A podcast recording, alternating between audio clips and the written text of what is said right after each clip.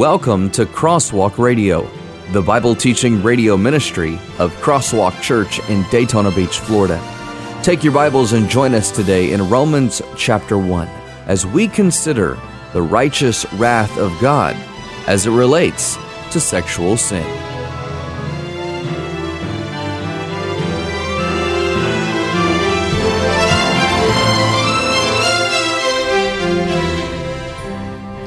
Romans chapter 1. And this has been a day that I have prepared for diligently for some time, and yet, all the while preparing, have in a sense dreaded it. I don't, not, not because it's God's word. I don't, I don't dread it because it's God's word. I dread it because, uh, in a sense of it is very weighty. It is extremely weighty subject, especially as we approach the end of this chapter in light of our culture and things that are going on in the world around us today, especially in America. And as we've already seen, this chapter is extremely weighty anyway. After Paul's greeting, eh, greetings in verses 1 through 7, and then in verses 8 through 15, his comments on his desire to come to Rome and his eagerness to preach the gospel Paul straightway dives into what I call deep waters. He doesn't waste any time getting to the heart of the matter of what he's wanting to communicate to you. As I said before, from verse 16 of chapter 1, uh, some say verse 18, but all the way to verse 20 of chapter 3, Paul addresses what John Murray referred to as the universality of sin and condemnation. That is, man's unrighteousness and God's righteousness is clearly the theme Paul develops in these verses. And so, before moving into God's remedy, why would you jump into the remedy without first exposing the, the disease? And so that is exactly what he does in these first verses, roughly, rough, roughly around 81 verses of the first three chapters, where he deals with this. For it's important for us to remember that at the time of Paul's writing of this letter to the Romans, there is no solid evidence nor any real reason to believe that the church at Rome had had any direct apostolic instruction or teaching. It is also important for us to remember Paul is, in his letter, addressing a church that has become, by this time, largely Gentile. Much of what Paul addresses or deals with specifically would have relevance to the Gentiles who were now believers in the Lord Jesus Christ in, in regards to the way they had previously lived their lives and the culture in which they were oriented. And so, with that said, I, I repeat sin is universal. Both Jew and Gentile needed the gospel. Paul tells us that. As he says in verse 23 of chapter 3, he says, For all have sinned and fallen short of the glory of God. So, after establishing the importance of the gospel in verses 16 and 17, for it is the power of God for salvation to all who believe, Paul now reveals God's disposition towards man's unrighteousness. And in verse 18, he immediately speaks of God's wrath. A subject, again, as I've said to you in the last couple weeks, something we don't hear much about from pulpits today. But he immediately speaks of God's wrath in the terms of saying all against all ungodliness and unrighteousness of men. And Paul then brings a very serious charge against men. He says, who by their unrighteousness suppress the truth.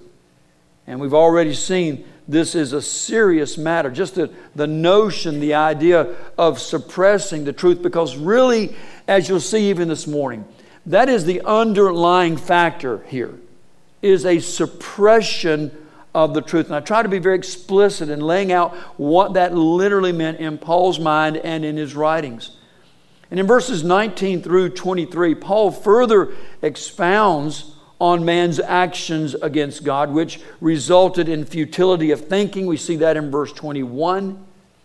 And then also in verse 21 of chapter 1, we see that their foolish hearts were darkened. Then we see in verse 22, thinking themselves to be wise, they became fools. And then in verse 23, we see the first of these three exchanges that Paul speaks of in this chapter. The first exchange shows us the beginning of human depravity which becomes increasingly rampant. And the first exchange we see in verse 23 is the glory. They exchange the glory of the immortal God for images. And this is clearly, we can sum that up, can't we, church, in one word? What word might we sum that up in if we were thinking about it? It would be idolatry. Because what idolatry does is exposes, it reveals the futility of unregenerate man's thinking as well as the darkness of his heart. Now, I want you to look at a, pa- at a passage of Scripture that in the last few weeks I have referred to, but I've not actually had you turn there. But this morning, while you're holding your finger in Romans chapter 1, I want you to turn with me to Isaiah's prophecy. And I want you to turn with me to Isaiah chapter 44. And Isaiah 44. And I want to read verses 9 through 20. I know it sounds like a lot of verses, but it's pertinent to what we're talking about here. Because in this passage, in fact, you have the English Standard Version, it is subtitled The Folly of Idolatry. Now, listen to this, because what this does is this really exposes us to the futility, and as the writer says here, the folly of idolatry altogether. He says in verse 9, All who fashion idols are nothing, and the things they delight in do not profit. Their witness neither see nor hear, their witnesses neither see nor hear, that they may be put to shame. Who fashions a god uh, or cast an idol that is profitable for nothing?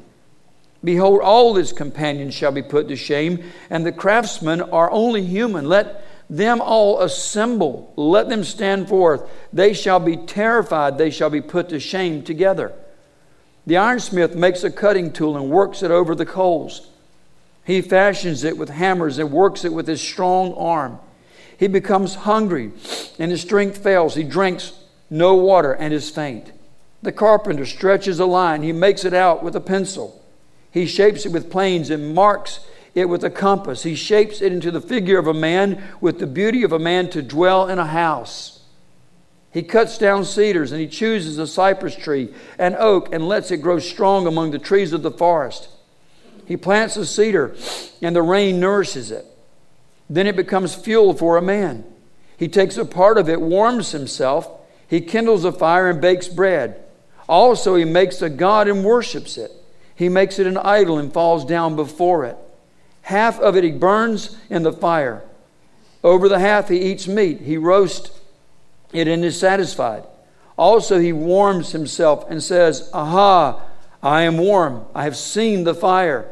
And the rest of it he makes into a god, his idol, and falls down to it and worships it. He prays to it and says, Deliver me, for you are my God. They know not, nor do they discern, for he has shut their eyes so that they cannot see, and their hearts so that they cannot understand.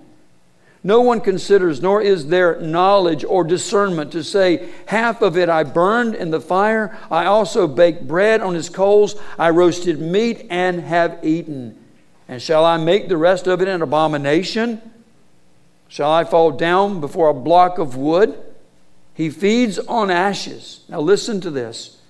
A deluded heart has led him astray, and he cannot deliver himself or say, Is there not a lie in my right hand? Calvin stated it this way. He said, and I paraphrase man's heart is a perpetual factory of idols. And how true that really is. And back in Romans chapter 1, verse 24, we see the first action of God's wrath. And look at what it says in verse 24 of Romans 1. It says, Therefore, God gave them up in the lust of their hearts to impurity, to the dishonoring of their bodies among themselves. And gave them up, as I told you last Sunday, is an intense Greek verb. It's the Greek word paradidomi which means to hand over, to give over into one's power or use. In other words, what in essence is being said here is that God, in effect, withdraws his hand and in doing so gives them over to the very things that they preferred rather than Him. In other words, it's God literally withdrawing Himself and yet at the same time handing Himself over to the things that they preferred other than Him. And then in verse 25, Paul gives us the second of the three exchanges. They exchanged the truth about God for a lie. And the truth is very clearly spelled out for us in these verses God exists. He is the creator, and as a result of being the creator, as a result of existing, God is, and that God is the creator, is worthy of all honor, worthy of all praise, and worthy of all worship.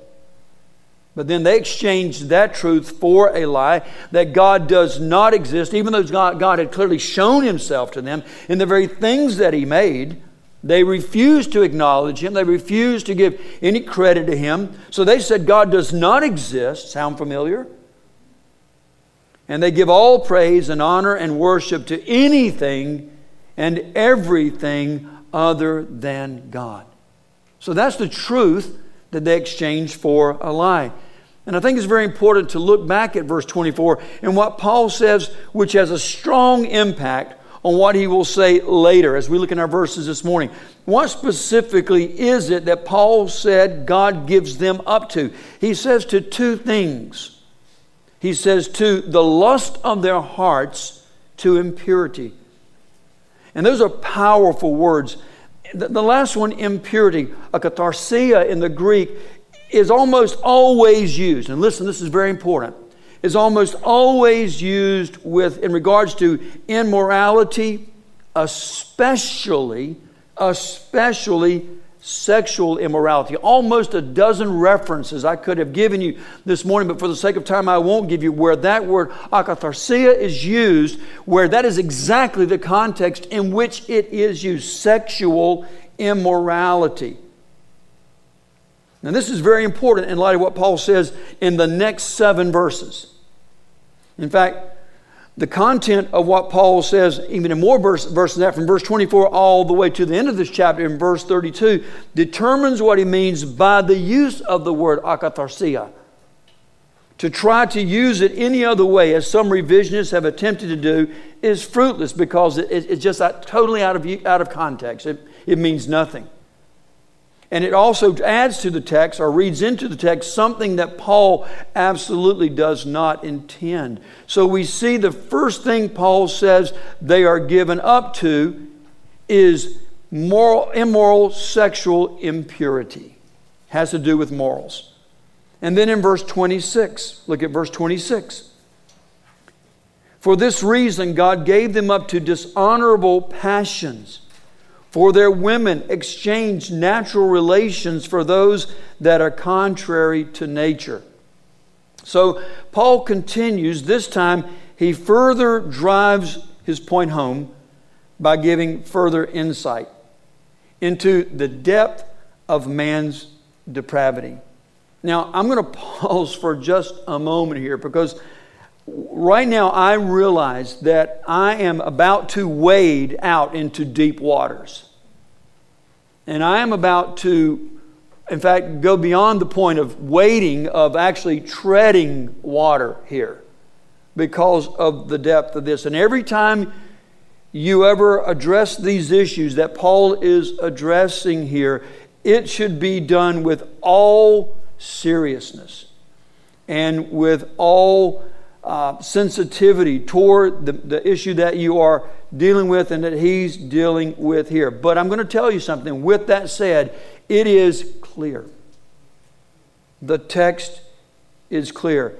Years ago, and even not just years ago, but just even up in the last few weeks or so, as I have been preparing for this message this morning, I have read numerous resources from biblical revisionists and liberals. And I don't mean that in a political liberal sense, I mean theological liberals who have performed tremendous exegetical and theological um, acrobatics to reinterpret or to redefine these verses.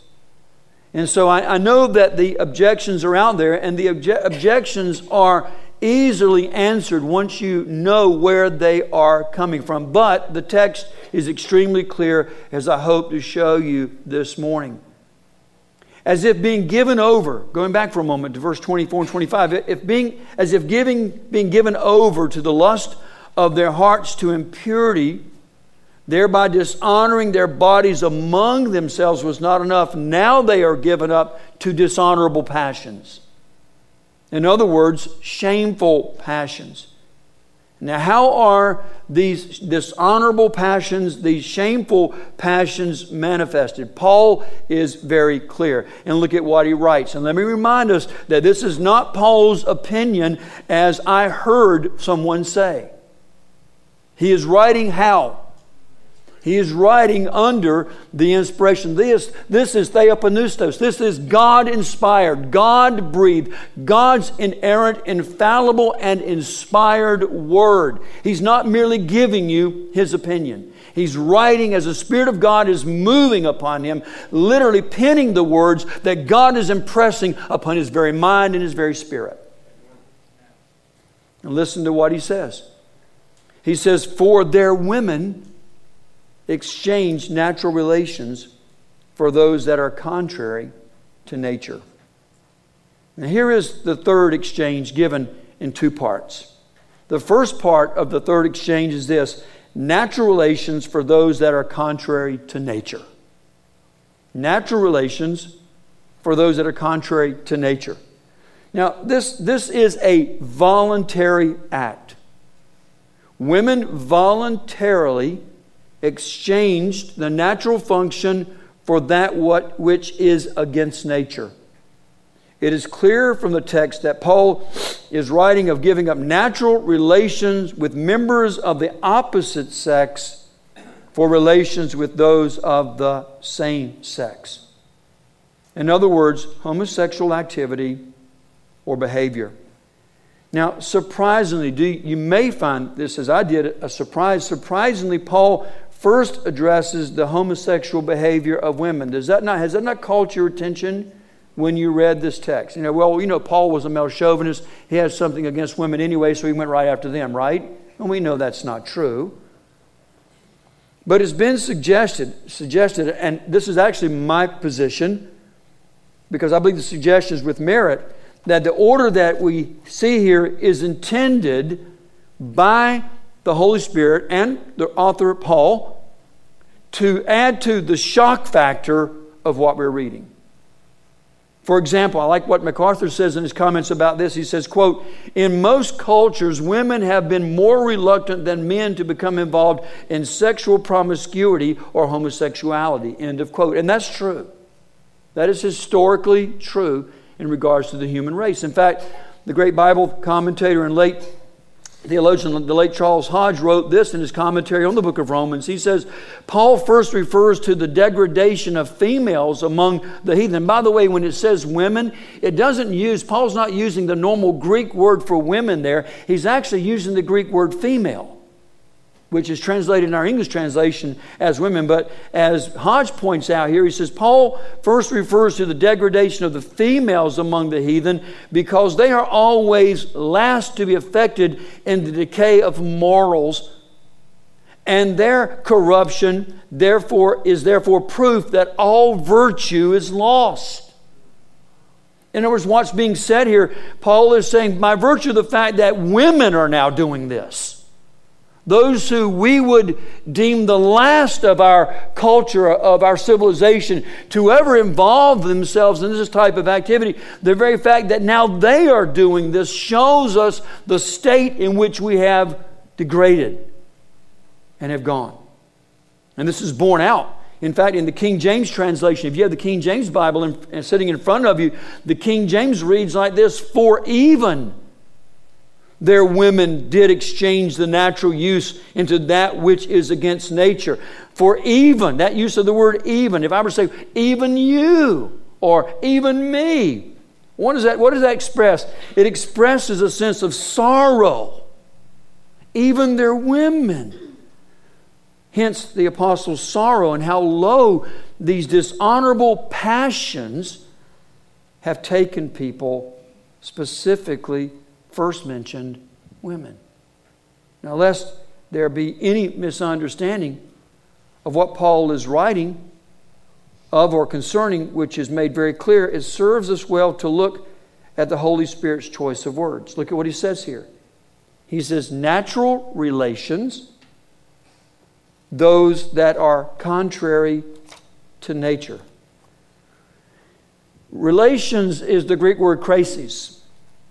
And, and the word it was used most often in Greek writings, as well as our Greek New Testament, most often of a sexual relationship between a man and a woman. In fact, in the Greek translation of the Old Testament, the Septuagint, that is the Greek word chresis that is actually used when it talks about Adam knowing his wife. It talks about the relationships that exist between husbands and wives or men and women, uh, specifically intercourse. And so, any attempt to argue that this is only conjecture on the part of commentators is without any merit whatsoever. The context in which this word is used clearly establishes its meaning. And then there's the word nature. The word nature, phusis in the Greek, is another way of saying natural condition or circumstance determined by birth. So they forsake natural relations, specifically sexual relations, for that which is in opposition to their what has been determined by their birth. And so clearly, what they exchanged was sexual relations with men, which was natural, for sexual relations with other women, which was unnatural or against nature. They chose to exchange it. And then Paul immediately turns to men in verse 27. He just doesn't stay on women. Look what he says in verse 27 after commenting on the women there. He says, And the men likewise gave up natural relations with women and were consumed with passion for one another, committing shameless acts with men and receiving in themselves the due penalty of their error.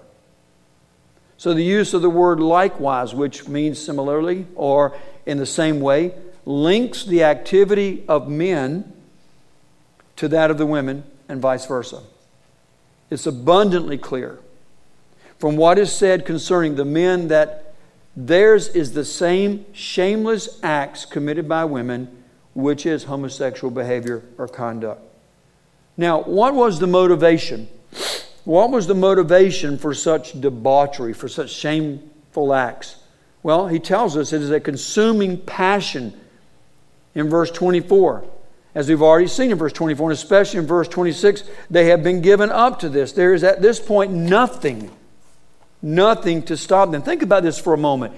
If, if God were to withdraw his hand, as Paul tells us he does here, and gives someone over to the very things that they want more than him, what is it to stop them? What is it to stop them? Well, the reality of the matter is at this point, there is nothing to stop them.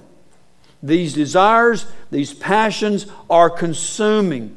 And the text is clear. Paul views homosexual activity, female and or male, as shameful and indecent. Now, with this said, there's something else we must not overlook. And all this goes back to verse 18. In verse 18, where he says, For the wrath of God is revealed from heaven against all ungodliness and unrighteousness of men. And Paul's reference to suppressing the truth. Homosexual behavior is exceptionally debauched because, here's the reason it flies in the face of God and its blatant opposition to His good design.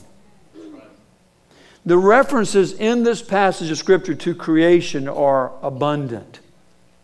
And so Paul is referring to the whole God as creator and to all of creation. As we look at creation, for example, and we look at God's created order, we don't see this in the natural order. We don't see this in the natural order of things.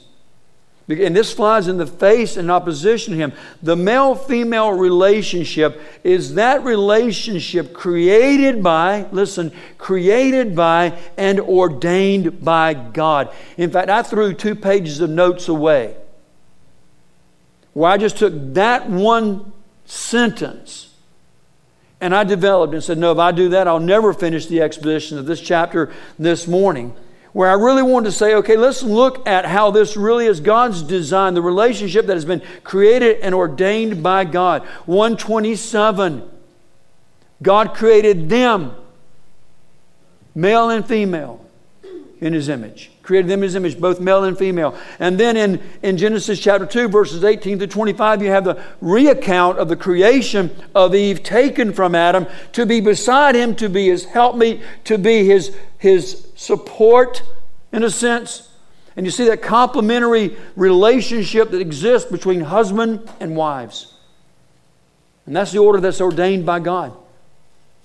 Homosexual practice is sinful because it violates the divine design in creation.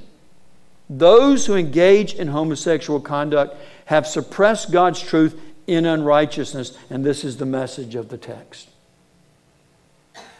Friends, I know, I know this has become a highly contested subject in our day.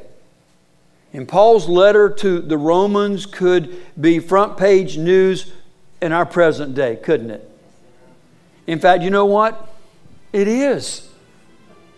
Just open your newspaper. In fact, in just a few moments, uh, I will be bringing out a reference to uh, just how this is. This is just a section from April fifteenth, A.D. thirty six. No, no, really, it's two thousand and fifteen and this is your news journal. You see those articles? Those are on this issue. These are letters to the editor on this issue because someone brought it up in a letter to the editor. And so this we're not talking about something that's insignificant, something that's unimportant, something that doesn't matter at all. In fact, it is front page news. Almost daily, these topics make its way into the news. You have been listening to Crosswalk Radio, and while we have considered a portion of this important topic, we will continue in part two next time, and we encourage you to join us then. Thank you for tuning in today, and please continue to tune in to Crosswalk Radio, where we are teaching, touching, and transforming lives by faithfully proclaiming God's Word.